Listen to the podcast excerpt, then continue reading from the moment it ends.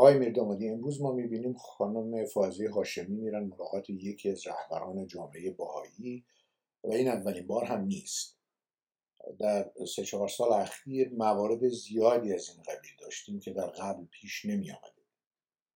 شما فکر می‌کنید در ایران چه چیزی تغییر کرده اگه بخوام خیلی کلی و انتظایی پاسخ بدم به این پرسش چه اتفاقی افتاده که گروه از جامعه ایران که پیشتر رو هم ارتباط نداشتن و حتی ستیز داشتن یا گریز داشتن از هم.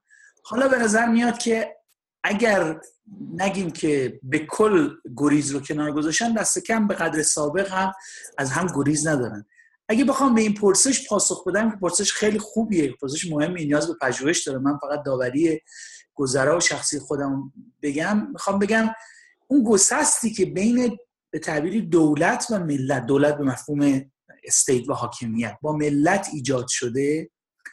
یکی از مهمترین به نظر من عللی است که موجب شده ایدئولوژی دگریستیزی که حاکمیت متاسفانه در اون میدمه در نظر آهاد مردم رنگ ببازه یعنی وقتی مردم اعتمادشون رو به هر دلیل و علتی نسبت به حاکمیت از دست بدن یا این اعتماد تا حدود زیادی کمرنگ بشه اون ایدئولوژی هم که حاکمیت برای مشروعیت ساختن از خودش تولید کرده اون ایدئولوژی هم رنگ میبازه و اون ایدئولوژی متاسفانه درش دیگری ستیزی خیلی پررنگ مبتنی بر یک تلقی خطا از آرمانهای انقلاب 57 یعنی تلقی خطایی از استقلال تلقی خطایی از آزادی از جمهوریت اسلامیت و ایرانیت. مجموعه اینها موجب شده یه ایدئولوژی دیگری ستیز درش پدید بیاد. این ایدئولوژی دیگری ستیز البته مرجع تقلید شیعه اصلا عشری ساکن قوم هم توش ممکنه دیگری باشه و یک خدا ناباور هم توش دیگری باشه و یک بهایی هم توش دیگری باشه. ولی در واقع تفاوتشون میانه غلظت یا رقت دیگری است. و این به مقداری که کسی مثل آیت الله عظمای منتظری هم که میشه تو معمار یکی از معماران انقلاب دیگری میشه و دیگران هم دیگری میشن مردم این ایدئولوژی براشون غیر قابل باور میشه و اعتمادشون از دست میدن. این توضیح انتظایی موضوع. اما یه اتفاق خیلی مهمی روی زمین واقع افتاده مرتبط با این توضیح کلی و اون اتفاق 88 یعنی 88 یک گسست بود برای این رابطه میان دولت و ملتی که گذرا عرض کردن این رابطه در واقع شکننده و بیشتر شکننده شده دولت و ملت که عرض کردم. گسست دیگه هم داریم. من می‌خوام تاریخ این گسست از بعد 57 بگم. آخرینش میگم که مرتبط ترین بحث و این گسست موجب میشه که فرزندان حاکمان هم کنار کسایی قرار بگیره که از ابتدا دیگری بودن. اما اون فرزند اون حاکم هم که مثلا در یک کیس که مورد بحث ماست مثلا می‌تونه خانم فائزه هاشمی باشه او هم الان دیگری شده. در نتیجه دایره دیگری شده ها در اون ایدئولوژی دیگری ستیز.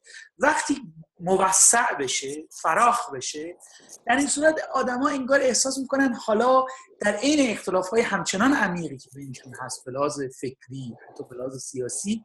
ولی این حالا احساس می‌کنن یه هویت مشترک دارن. اون هویت مشترک این است که گفت بیا سوت دلان گرد همایی بیا دیگری شدگان گرد همایی و در واقع این این دایره هم البته انتها نداره. یعنی الان علی متحری هم با وجود دیدگاه های محافظ کارانه که داره همچنان به یه معنا در لبه این دیگری شده. است دیگه تا چه برسد به دیگران؟ این دایره مدام فراخ شونده دیگری یک پلتفرم و یه زمینه ای رو درست کرده برای که آدما بتونن کم کم چشماشون رو بشورن یه جور دیگه ببینن. و بعد متوجه بشن که این ایدئولوژی ها چقدر ما رو از هم دور کرده و بیایم حالا در اون ایدئولوژی تجدید نظر کنیم. این رو من رسید 88 به طور کلی اون ایدئولوژی و اون گسستی که میان دولت و ملت میان ملت با ایدئولوژی دیگری ستیز دولت افتاده این رو من معتقدم مهمترین عاملی است که این اتفاق الان ما داریم می‌بینیم و اتفاقای مشابهش. آیا منظور شما اینه که بر اثر اینکه بخش بسیار بزرگتری از مردم مظلوم واقع شدن جامعه درایت تازه‌ای پیدا کرده؟ آیا این درایت مظلوم واقع شدنه؟ بله مظلوم شدن مظلوم بودن در قالب اینکه تو وقتی دیگری میشی اشاره خوبیه اشاره به ظلم. چون یعنی در واقع روایت من رو ادامه میده. چون اگر شما دیگری بشی از حقوقت محروم میشه از حقوقت محروم بشی مظلوم واقع میشی. و دایره این مظلوم شدگان به خاطر دیگری شدگان. وقتی فراخ بشه آدم ها به حال به حال مظلومان عموما سخن همدیگه رو می‌فهمن. البته معمولا بعد بخشی از اون مظلومان دوباره حاکم میشن بعد دوباره یادشون میره. اما حداقل مادامی که مظلومن حرف همدیگه رو می‌فهمن و مشابهش بخوام یک چیزی بگم از الهیات شیعی که حوزه کار منه. ببینید اینکه امام حسین و عزاداری امام حسین به لحاظ آینی شما به خیلی از شهرهایی که این مراسم برگزار میشه ببینید پاره از مسیحیان هم شرکت می‌کنن بهاییان هم. بهاییان که اصلا یک حالت زیارت آشورا دارن. چرا؟ چون در واقع مظلومیت یه, یه زبان بین‌المللیه. کسی که مظلوم واقع میشه و حقش مورد حد قرار می‌گیره این یه چیزی که همه ما با همه تفاوت هایی که بینمون هست اینو می‌فهمیم.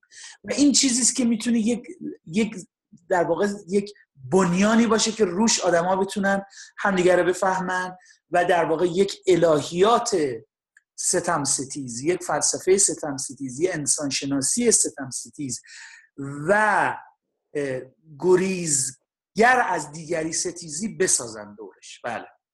برحال. یعنی در واقع این, این, این توصیه به صورت خیلی انتظاری ترش توصیه به این است که چقدر خوبی که آدم خودش جای دیگری بذاره به طور ویژه اون اون وضعیت هایی که فیلسوفان اگزیستانس بعضیا بهشون میگن boundary situation وضعیت های مرزی مثل مرگ. یه سری وضعیت هایی هست که آدم رو بیدار می‌کنه از خواب. مرگ یکیشه مورد ستم واقع شدن یکیشه آدم آدم از اون از اون در واقع اون کسلی که آدم کسلی وجودی که تو خودش هست میاره بیرون و واقعا مورد ستم واقع شدن اینه. و این اساس نمی‌خوام تسلی بدم جامعه بهایی رو به خاطر ستمی که گرچه اگه تسلی بدم هم کار خطایی نیست. اما می‌خوام یه اینو اشاره کنم که این ستمی که جامعه بهایی درش هست و یه معنای عام همه کسایی که در ایران منتقدن هست حالا با یک شدت و ضعفی این یک نعمت در صورتی که بعدها اگر دست هر کدوم از ما به نوعی به قدرت رسید این رو برعکسش نکنیم. این یه نعمت در عین همه در واقع نقمات و بدبختی هایی که ستم می‌تونه برای ما بیاره ولی یه بعد نعمت هم داره و اون بعد نعمتش همین جنبه شناختاریشه. جنبه است که چشم آدم رو باز می‌کنه به یه جنبه از این عالم که در حالت عادی وقتی به آدم ستم نمیشه آدم متوجه اون جنبه نیست. خود شما چه زمانی به طور جدی و عمیق با جامعه باهایی آشنا شدید؟ می‌تونم بگم موقعی که از ایران آدم بیرون. گرچه من چون خودم در واقع دانشجو دین پژوهیم حوزه کارم دین پژوهیه با در واقع تراس یا میراث بهایی البته بیشتر از طریق ردیه ها آشنا بودم. اما اگر بخوام بگم که آشنایی عمیق رو که من به یک معنا آشنایی رو در رو می‌بینم نه آشنایی از طریق کتاب و از طریق مکتوب و انتظایی اون رو در واقع موقع که از ایران آمدم بیرون با برخی دوستان بهاییم پیدا کردم. ولی از ایران که بودم می‌دونستم مثلا این مترجم بهایی است این ناشر برخی از بهایان در اون کار می‌کنن. این مقدار آشنایی از دور داشتم. ولی آشنایی چهره به چهره در واقع از حدود ده سال قبل هشت نه سال قبل به این سو ایجاد شده و قبلشی آشنایی انتظایی در قالب ردیه بوده گرچه همون دوری هم که در قالب ردیه بوده من توجه داشتم به مقوله فلسفی کسرتگرایی ادیان و بین اساس ردیه هم لزوما برای من اون جنبه سنتی رو همیشه نداشت. آیا در این ده دوازده سال اخیر تغییری در برخورد و رویکرد جامعه باهایی هم می‌بینید؟ که با گذشته فرق بنیادی کرده باشه؟ گاهی احساس می‌کنم بخشی از جامعه بهایی در یک پوسته آپولوژتیک و دفاعی مندانه گاهی فرو میره کاملا برای من قابل فهمه و حتی طبیعی این. وقتی شما در موقع ظلم قرار می‌گیرید می‌خواد از میراث خودتون دفاع کنید. حتی برای اون دفاع گاهی شاید شما مجبور بشید که از اون در واقع از اون مغز شمولگرایانه و کسرت گرایانتون هم خارج بشید تا بتونید از میراثتون چون اصل میراث شما زیر خطره به خاطر ردیه های ستیز جویانه‌ای که صورت میده اگه بخوام یک ابراز امیدواری بکنم این است که چقدر خوبه که در این حالی که کسی مظلوم واقع میشه از این میراث خودش به نحو apologetic و مدافع جویانه دفاع می‌کنه که حق اونه و در واقع هر آیینی اینو داره. ولی ما نیاز به یه پلتفرمی فراتر از اون هم داریم که در واقع یه نوع گفتگوی بین اسلام و بهاییت یا بین آین بهایی با دیگر آین ها صورت بگیره. می‌دونم تلاشی بوده از سوی بهاییان ولی این نیاز به یک بنیانه های شاید بتونم به تعبیری بگم فلسفی تر علاوه بر بنیانه های مذهبی و روحانی هم داره که اون رو هم امیدوارم که فیلسوفان دین بهایی. نسل جوانترهاشون به زمینه فیلسوفان و الهیدانان جوانتر مسلمان که اگر لابلای صحبت بشه اشاره خواهم کرد که نسل جدیدی از اینا هم در حال شکلگیریه که اونا تعصبات سابق ندارن. با اینا بشه با هم وارد یک گفتگو بشن و هیچ دو طرفی وارد پولمیک و در واقع اون عدیه های ستیز جویانه که امیدوارم یه ذره بیشتر به اونم بپردازیم که واقعا یک سمه واقعا. یعنی هیچ درش جنبه حقیقت جویی و کریتیکال نیست. گرچه ظاهر اون رو داره. از این فاصله بگیریم. گرچه در جانب بهایی من خیلی کمتر اینا رو دیدم. اما گاهی انگاری رگه های از اونها گاهی من در لابلای مطالبی که دوستان بهایی می‌بینم. گرچه میگم مقدارش خیلی کمه. اما چون پرسیدید میگم. مظلوم واقع شدن همیشه یک نوع سوء تفاهم نسبت به قوم سالم میاره. خیلی دشواره که آدم بخواد این سوء تفاهم رو به طور کامل بشوره.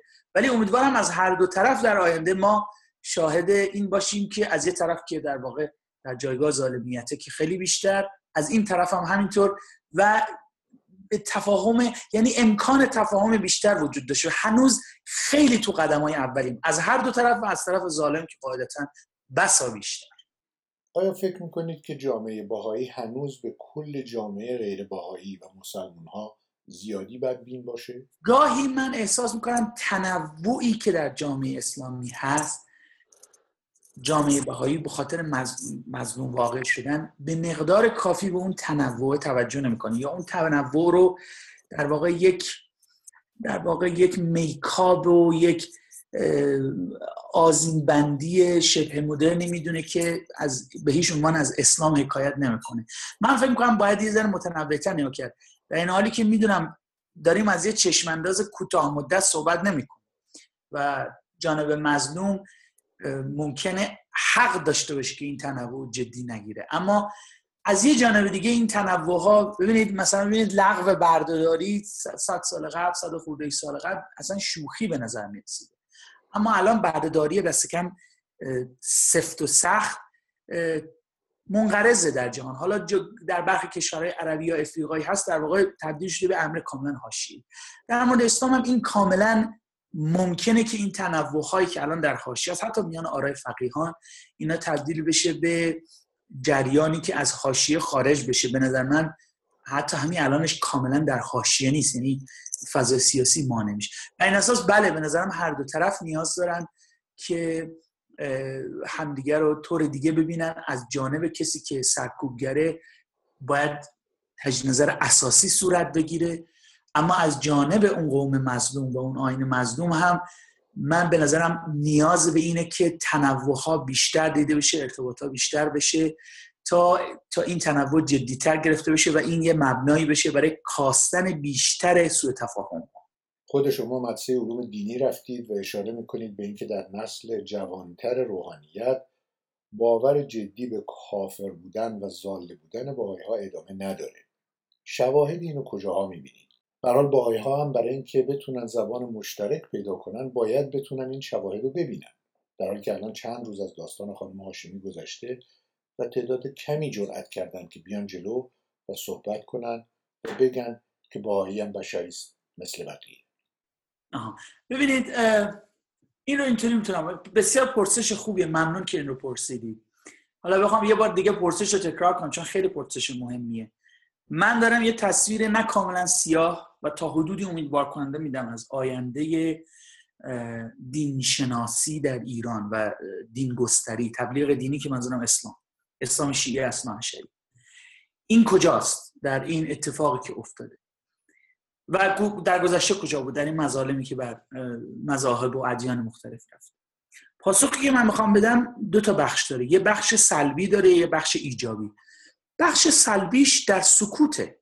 من چند سال قبلم در همون مصاحبه که در آسود داشتم اشاره کردم که فقیه و روحانیان برجسته که از یه جایگاه خیلی خیلی محافظه کار میان سکوت هاشون هم حساب شده است. و روی این سکوت برای تحلیل تحولات اونا باید حساب باز کرد. حالا این سکوت تو این اتفاق اخیر کجاست؟ شواهد چه به شما بگم. آقای مکارم شیرازی که موضع تندی گرفت در ابتدای درس خارجش گفت من چند روز سکوت کردم و دیدم که کسی واکنشی نشون نداد و به خاطر همین دارم اعتراض می‌کنم. من می‌تونم یه لیستی برای شما فراهم کنم از ساکتان این اتفاق. یعنی کسانی که شما مطمئن باشید از به تعبیر من رسانه های تفنگچی خبر یعنی رسانه های وابسته به سپاه باشون تماس گرفتن و اونا ریجکت کردن و وارد این موضوع نشدن. بله ما اونایی که وارد شدن رو می‌بینیم. آیت الله ایکس و اسلام و مسلمین وای زد که اینا واکنش نشون میدن. کاملا میشه حدس زد و از رو سخن آقای مکارم هم این حدس تقویت میشه که لیست بلند بالایی بوده که سکوت کردن در این و ببینید برخی فقیهان هر اتفاقی رخ میده سیل فتوا یعنی استفتا عذر می‌خوام. سیل استفتا به دفترشون میره یعنی در مورد این موضوع نظر می‌خوان و این اساس اگر فتوایی از پاره از فقیهان بعد از این موضوع در نیاید خود این سکوت هم نشان دهنده نیست که یه تحول رخ داده. اگر این اتفاقی که افتاد و خانم فائزه هاشمی 20 سال قبل رفته بود به دیدن یک هموطن بهایی مطمئن باشید تعداد فقیهانی که واکنششون دادن بسا بیش از این بود. این جنبه سلبیشه. یعنی سکوتی که به نظر من به تعبیر سنتی سرشار از نگفته است اما در جنبه ایجابیش پاسخ من اینه که این نه کاملا سیاه دیدن موضوع و نه کاملا ناامیدوارانه دیدن موضوع شاهدش گسترش دینشناسی که در طی دو سه دهه اخیر. آکادمی که اینجا منظورم فقط دانشگاهی نیست فقط همین اون رو به دانشگاهی ترجمه نگم آکادمی یعنی یعنی علمی می‌تونه دانشگاهی باشه یا حوزوی و گسترش نهادهای حتی محافظه کاری که در داخل حاکمیت برای گسترش ایدولوژی انقلابی درست شدن ولی عملا حالا یه دیگه اصلا می‌برن از اینا میرن کنار اون حالا محل بحث ما ولی حتی بخشی از اون کسانی که در اونا میمونن سعی می‌کنن روایت روادار نسبتا رواداری از اون ایدولوژی انقلابی ارائه بدن. این رو میشه در مثلا دایرت معارف قرآن خانم به ویراسته خانم مکولیف ترجمه شده. البته دو تا مدخلش ترجمه نشده که یکیش مدخل آین بهایی یکیش مدخل الهیات و قرآنه. این رو می‌دونم اینو متوجهم. اون به خاطر محضورهای سیاسی که قاعدتا اون ولی شما ببینید کل این دارت معارف که دارت معارف کاملا آکادمیک است خدا رحمت کنه نصر حامد ابوزید رو که پیش از که خودش هم جز کسانی بود که مساهمت داشت کانتریبیوت کرده بود به این آرزوش بود که این به عربی ترجمه میشه. و معمولا عرب ها از ما جلوترن در ترجمه میراث اسلام شناسی آکادمیک غربی این بار ما جلو زدیم. ببینید از حالا بعد که این این دات معرف داره ترجمه میشه شما دیگه نمی‌تونید خیلی راحت در مورد قرآن یا آیه مراجعه کنید. بیاد این میاد در نسل جدید دانشجویان الهیات در نسل جدید حوزویانی که دیگه فارسی که می‌تونن بخونن. کما که البته زبان خارجی هم داره گسترش پیدا می‌کنه. این بالا رفتن سطح سواد دین شناسی در ایران که این هم از قضا سرکنگب این صفرا وجود این هم یک جوره حاکمیت موجب شده ناخواسته. برای اینکه توی سربازی هم بری باید عقیدت سیاسی بری دانشگاه بری باید بینش اسلامی پاس کنی. در دبیرستان هم همینطور. این یه جوری سطح دانش برده بالا و بعد نگاه های بدیل مثل روشنفکران دینی روحانیانی که متفاوت میاندیشن مراجعی مثل آقای منتظری که فتاوایی متفاوت اینا هم شکل گرفته. تکسر منابع دینشناسی بالا رفتن سطح دینشناسی که از حالت تبلیغی و ستیزگر گذشته خارج شده به اضافه این سکوتی که در میان مراجع وجود داره به زمینه نهادهای محافظه کاری که دستن در کار کار آکادمیک دین شناسی مثل دفتر تبلیغات اسلامی مثل دانشگاه ادیان و مذاهب قوم مثل پژوهشگاه فرهنگ و علوم اسلامی که برخی از اینا بهترین کارهای آکادمیک رو در حوزه فلسفه دین جامعه شناسی روانشناسی انسان شناسی دین و مانند اینا ترجمه می‌کنن. توجه دارن که در اون هم گزینش دارن. آثار ترجمه می‌کنن که نسبت به دین همدله. اما همه اونا مجموعا سطح آکادمیک رو طوری بالا آورده که وقتی شما میگی بهایت فرقه زاله و مزله این به قدر سه دهه قبل در نزد طبقه متوسط دانشگاهی و حوزوی خریدار نداره چون آثار دیگری رو دادن چون اونا دسترسی به رسانه های جمعی دارن. در همین راستا فکر می‌کنید که نبود فتواهای ضد باهایی در این مورد؟ عمدتا ناشی از آگاهی بیشتر مراجع یا معادلات سیاسی هم در اون موثره. یعنی نارضایی از وضعیت حاکم هم به شکلی باعث میشه که سکوت اختیار کنن مراجع و بگن در این دعوا به حمایت دختر هاشمی یا علیه او وارد نمیشیم قطعا معادلات سیاسی هم اینجا مؤثره یعنی همه این واکنش نشان ندادن ها واکنش نشان ندادن های و بلکه اکثرش واکنش نشان ندادن های روشن فکرانه و حاصل از یه نگاه متفاوت به مثلا حقانیت ادیان نیست. اما عرض من اینه خیلی اتفاقات اول روی زمین سفت واقع و از همین مناسبات سیاسی یا حتی مناسبات آخوندی یعنی به هر حال یه مرجع تقلیدی دوست نداره که دیدگاهش کنار دیدگاه آقای مکارم یا آقای نوری همدانی قرار بگیره. بر این اساس اونا اگر یک فتوا بدن او حداقلش اینه که به تاخیر میندازه این همه این مناسبات قطعا هست. یعنی جامعه شناسی فتوا حتی روانشناسی اجتماعی فتوا همه اینا رو باید دخیل کرد. اما خود همین ها بخشش به خاطر این شکل گرفته که در واقع اون اون سرمایه ای رو که حاکمیت باید داشته باشه تا حوزه رو پشت خودش جمع کنه تا مردم پشت خودش جمع کنه این سرمایه داره آب میره. و در نتیجه مراجع تقلیدم ترجیح میدن در اون بخش هایی هم که با حاکمیت هم نظرن. که در, در, در مقابل بهاییان معمولا مراجع هم نظرن با حاکمیت. حتی در اونجا هم سعی می‌کنن تحفظ کنن یعنی محافظه کاری به خرج بدن و فاصله بگیرن. حداقلش این است که تقیه کنن. و این تقیه حتی اگر تقیه باشد گرچه من در مورد همه مراجع مطمئن نیستم. یعنی برخ سکوت برخی دیگه نظرم چیزی بیش از تقیه است. میشه میشه فرض کرد اونا نگاه های متفاوتی دارن. اما حتی همین تقیه هم یه فضایی رو ایجاد می‌کنه که برخی از حوزویان بتونن نگاه متفاوتی داشته باشن. بزن یه مثال بزنم. من یه دوستی دارم که این در یکی از همین دانشگاه های محافظه کار درس میده. اسم دانشگاه نمی‌برم. در همین دانشگاه های محافظه کاری که دانشگاه های حوزه یعنی حوزه دانشگاه هم اینا. یعنی حوزویان میرن در اونجا مدرک دانشگاه و یعنی عکس هایی که از کلاسش ایشون منتشر می‌کنه دو سه نفر معمم جز شاگردانش خب ایشون بعد از این داستان نوشته بود که بله این یه میگن بهایت فرقه زاله و مزله است. این مقاله آقای ملکیان رو بخون. که در اون مقاله آقای ملکیان که اونم در یک نشریه اون مقاله آقای ملکیان نشریه محافظه کار اما از همین انواع محافظه کار میانه رو و اکادمیک در مثلا 7 ده سال قبل چاپ کرده که اون در مورد حقانیت ادیان بود. مقاله که خیلی مقاله به نظر من مهم و خواندنی است و چون سیاسی نبود سر صدا نکرد و خیلی موضع رادیکال و جدی و پذیرفتنی بود. که گفته حقانیت ادیان رو باید به محصولاتشون نگاه کرد. این از طرف خدا نیامده از اون رو نمی‌دونم اینا درست کردن. این حرفا رو باید کنار گذاشت و به محصولش توجه. اگر آدمیان رو معنوی کنه از حقانیت برخوردار ارجاع داده بود به اون. خب ببینید این حوزویان زیر دستش دارن تحصیلات دانشگاهی می‌کنن. در یه نهاد محافظه کار خود او هم در واقع جنبه سیاسی و جنبه روشن فکری به مفهوم اپوزیسیونی که ما در نظر نداره. یعنی خودش هم یه مدرس خودش هم کاملا تعلقات مذهبی سنتی داره.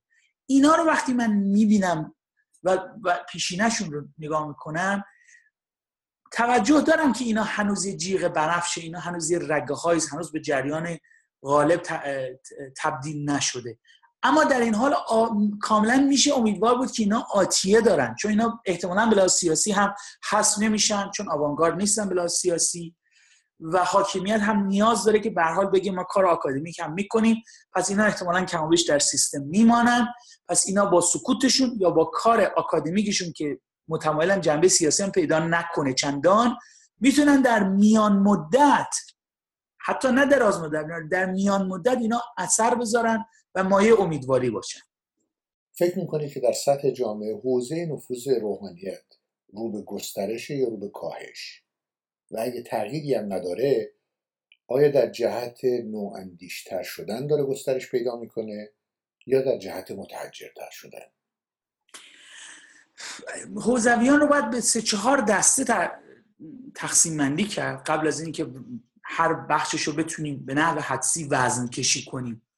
ببینید حوزویان یا سنتی هن یا سنتگران که این دوتا با هم فرق دارن گرچه معمولا با هم اشتباه میشن یا بنیادگران یا تجددگران.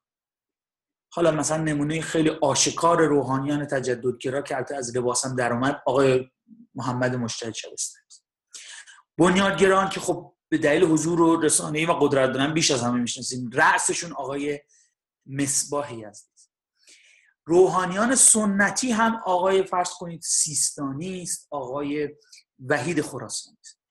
یک گروه دیگه هم وجود دارن که اینا در واقع شبیه هم به سنتی ها اما سنتگران اتفاقا روحانی هم کم دارن ولی در میان روحانیان هم گاهی سمپاتی دارن. که اونا به حکمت خالده معتقدن و نمونه مشهورشون سید حسین نصر و ایناست که شبیه سنتیان اما متفاوت.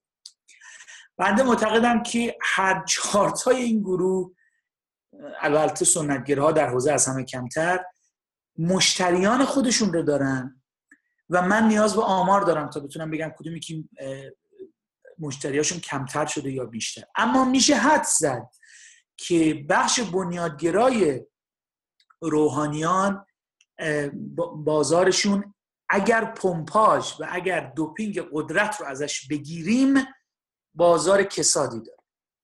و این رو میشه از روی برخی شواهد فهمید. از جمله اینکه خود مؤسسه ای که آقای مصباح یزدی زده با هزینه های خیلی کلان مؤسسه پژوهشی امام خمینی به شاگرداش که نگاه می‌کنی به ندرت توش بنیادگرا هست. یکیش که این آقای شیخ محمد متحری برادر علی متحری که روحانی است که در کانادا فلسفه دین گرفته که اصلا متفاوت میمیسه یعنی رشته اجتماعی متفاوتی داره. سر دعوت از اون فیلسوف دین شاگرد پلانتینگا کلی جیمز کلارک که به ایران دعوت شد روزنامه کیهان علیهشون نوشت که شما یک فیلسوف دین مسیحی که طرفدار حقوق همجنسگرایانه دعوت کردیم. بعد شیخ محمد متحری اونا جواب داد.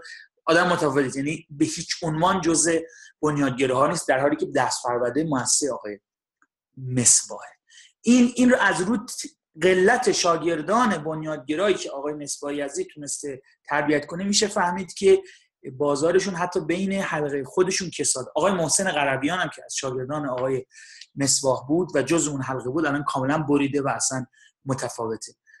سنتی ها مثل آقای وحید و سیستانی اتفاقا کم و بیش همچنان در جامعه شیعه طرفدار دارن. آقای سیستانی خیلی طرفدار داره. و البته جزء کسانی است که در موضوع بهاییان جزء کسانی نیست که موضع علیه گرفته باشه تا اونجایی که من به خاطر و جزء سکوتیانه جزء ساکتانه. و تجددگرایان روحانی هم گرچه در اقلیتن اما اونا هم کم و بیش مشتریان خودشون دارن. آقای محسن کدیبر جز نام برترین هاشونه که آشکارا گرایش تجددگرا داره. آقای شاید آقای فیرهی رو که در همچنان در ایران هم بتونیم که حوزه کارش فقه و سیاست فقه سیاسی و الهه سیاسی جز این دسته بدونیم. طبقه متوسط فریخته اونایشون که گرایش مذهبی دارن میان این چهار دسته در نوسانن. اما باز تاکید می‌کنم بجز جریان بنیادگرا ما بقیه اونا که به بحث مرتبط باشه گرایش ضد ادیان دیگر و از جمله ضد بهایی ندارن. سنتگراها چنین گرایشی ندارن. گرچه آقای نصر شخصا با بهاییان خوب نیست و گاهی چیزایی علیهشون گفته اما در کل گرایشی ضد ادیان دیگه ندارن. به خاطر نوع شمولگرایی که سن... traditionalist ها بهش هست گرایش دارن سنتی ها هم به قدر بنیادگرایان گرایش ضد بهایی ندارن و به مقداری که سنتی ها از حاکمیت فاصله می‌گیرن سعی می‌کنن اون rhetoric و اون گفتمان ضد بهایی رو درش ندمن حداقل. و تجددگران که آشکارا با اونها فاصله دارن. می‌خوام بحث رو از متخصصین و اهل دین برگردونم به عامه مردم. قرائن نشون میده که تعداد زیادی و شاید اکثریت مردم و بیشتر جوانها دینگریز شدن. اینها الان شاهد پدیده نوینی هستند که در اون یک خانم محجبه که دختر یک شخصیت بسیار بزرگ و مشهور جمهوری اسلامی است رفته و یک فرد باهایی رو ملاقات کرده. یک تابوی دیگه ای شکسته شده. شاید بشه گفت فصل جدیدی در ارتباط بین یک مسلمان و یک باهایی ایجاد شده.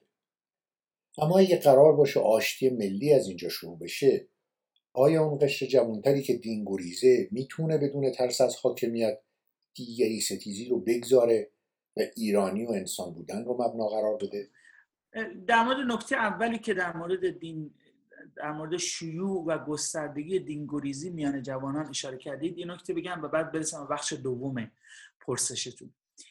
بله درسته. از از مدل های از دینداری به نظر میاد که مردم دارن فاصله می‌گیرن. یعنی یخرجون من دین الله افواجا آیه است که یدخلون فی دین الله یخرجون من دین الله حالا دین الله کوت آن کوت اگر اون تلقی رو دین الله بدانیم دارن خارج میشن. این درسته. اما من پاره از پژوهش های آماری که صورت گرفته در این مورد رو هم دیدم. از جمله در علوم اجتماعی دانشگاه تهران دو سه تا پژوهش انجام دادم. یکیش به گمانم آقای دکتر نیکبی که همین الان هم یه دوره احمد نژاد از کار برکنار شد الان هم برگشته او مدیرش بود که نشون میده اتفاقی که افتاده اینه که مدل های جمعگرایانه انقلابی دینداری چنان که در پاسخ به پرسش قبلی هم اشاره کردم بازارش داره کساد میشه. مردم از اون دارن فاصله می‌گیرن. و این رو از رو کارهای پرسشنامه‌ای و سروی و آماری متوجه شدم. اما صورتهای فردگرایانه دینداری که حتی برخی هاشو شاید در واقع جامعه شناسان دین میگن این اصلا نمیشه گفت دین باید با معنویت فردی اونا رو به گسترشه. ببینید به مقداری که اون فاصله گیری از دین جمعی انقلابی دیگری ستیز اتفاق میفته میشنویم که حلقه های عرفان انواع عرفان در ایران رو گسترشه. جلسات مصنوی خانی رو گسترشه. دینگردانی یعنی مسلمانی که مسیحی بشه زرتشتی بشه بهایی بشه اینا رو به گسترشه. خب این اینو شما نمی‌تونید دینگوریزی به مفهوم کاملا عام دینگوریزی بدونید بلکه بعد گفت گریز از یک مدل دینداری به یک مدل دیگر دینداری است یعنی فرد همچنان تمایل دینی داره اما یا اصل اسلام اون تمایل دینیشو برآورده نمی‌کنه یا اون مدل از اسلام در نتیجه به یک مدل دیگه میپیونده. ببینید کاری که با دراویش در ایران صورت گرفت به خاطر این بود یعنی حاکمیت احساس می‌کرد که گرایشی داره به یه نوع فهم صوفیانه و عارفانه و درویشی از اسلام صورت و این اساس حسینیهشون چند سال قبل در قوم خراب کردن. اتفاقا همین آقای مکارم هم یعنی فقط بحث بهای ستیزی نیست درویش ستیزی و سنی ستیزی هم در مورد ایشون هست که زدن خراب کردن و در شهرهای دیگه. مدل های دیگه دینداری به موازاتی که اون دین انقلابی داره افول پیدا می‌کنه اینا دارن گسترش پیدا می‌کنه کلیساهای خانگی و اینا که شواهدش فراوان. این نکته اول. و این اساس دینگوریزی رو به نظرم با نگاه به دیگر شواهد به این معنای کاملا عام باید در نظر گرفت که عمومش گریز از یک مدل دین داره به مدل دیگر یا گریز از یک دین به دین دیگر است. به تعبیر دیگه اون دینگوریزی مفهوم کاملا خالصش که که فرد به ایتیزم به خدا ناباوری خالص بگروه اون مقداری که من آمارها رو نگاه کردم بسیار اندکه. و این اصلا شگفت هم یعنی با اتفاقی که در ایران افتاده شاید کسی می‌خواد پیش بینی کنه بعد بگی که آقا ما نیاز داریم که در آمارها مقدار بیشتری از خدا ناباوران خالص ببینیم. اما این اتفاق تا مقداری که من شواهدی کردم در حاشیه است و حالا من از منظر خدا باورانه اگه بخوام داوری شخصی خودم بگم مایه امیدواریه. گرچه اگه خدا ناباوران خیلی اکادمیسیان و جدی رخ بدن اونم به نظرم بسیار به سود خدا باور اما حالا از این موضوع بگذاریم اما بخش دوم پرسش شما که در واقع حراس کسانی که حالا دینگوری شدن به این معنا که از یک مدل به مدل دیگر دین رفتن یا از یک دین به دین دیگه یا نه اصلا خدا ناباور خال یا ندانم انگار خالص شدن. همه این انها. آیا ممکنه این به دلیل در واقع سرکوبی که حاکمیت بار کرده این تبدیل نشه این ترجمه نشه این دینگوریزی به یه نوع همبستگی ملی یه نوع آشتی ملی و یک نوع کنار گذاشتن دیگری ستیزی؟ من اینجا در پاسخ به شما می‌خوام به اهمیت رسانه های مجازی جمعی اشاره کنم. ببینید به مقداری که رسانه های جمعی مجازی گسترش پیدا می‌کنن امکان اعتراض با هزینه کم بیشتر میشه. یعنی در دهه 60 اگه فردی می‌خواست اعتراض صورت بده باید یا دیوار نویسی می‌کرد یا حضور شما شبنامه پخش می‌کرد. کارهایی که بسیار هزینه های بالا یا نوار کاست درست می‌کرد پخش می‌کرد یا ویدیو پخش می‌کرد. کارهایی که به شدت هزینه بر بود و خطرش آسانی خطرش بسیار بالا. اما امروزه خیلی کمتر شده. شما می‌تونید یک کانال تلگرام داشته باشید می‌تونید یک اکانت فیسبوک با نام محفوظ داشته باشید یا نام مستعار و مانند اینها به مقداری که این رسانه ها گسترش پیدا کنند این افراد می‌تونن با هزینه های اندک یا بدون هیچ گونه هزینه ای همبستگی خودشون رو نشون بدن. و این رو هم فراموش نکنیم. کسانی که معتقدن که فضای مجازی بر فضای عینی گذار نیست. هر چی ما جلوتر میریم نشون میده که این تحلیل خطاست. اینجوری نیست که فقط یه عده طبقه متوسط بچه پولداری به فضای مجازی دسترسی داشته باشن. در واقع نرخ و ضریب نفوذ فضای مجازی کاملا داره گسترش پیدا می‌کنه. به طبقه از طبقه متوسط هم پایینتر اومده. به طبقات حتی کارگر رسیده.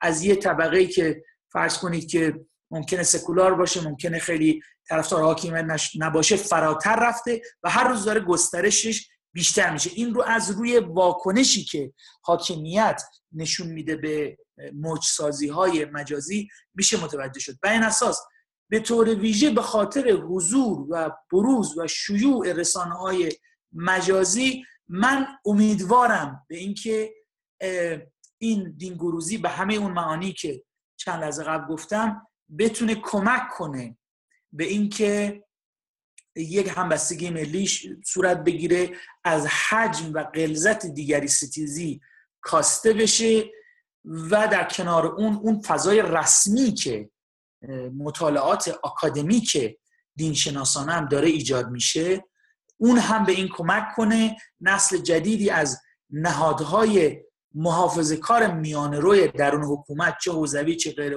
حوزوی هم به این کمک کنن.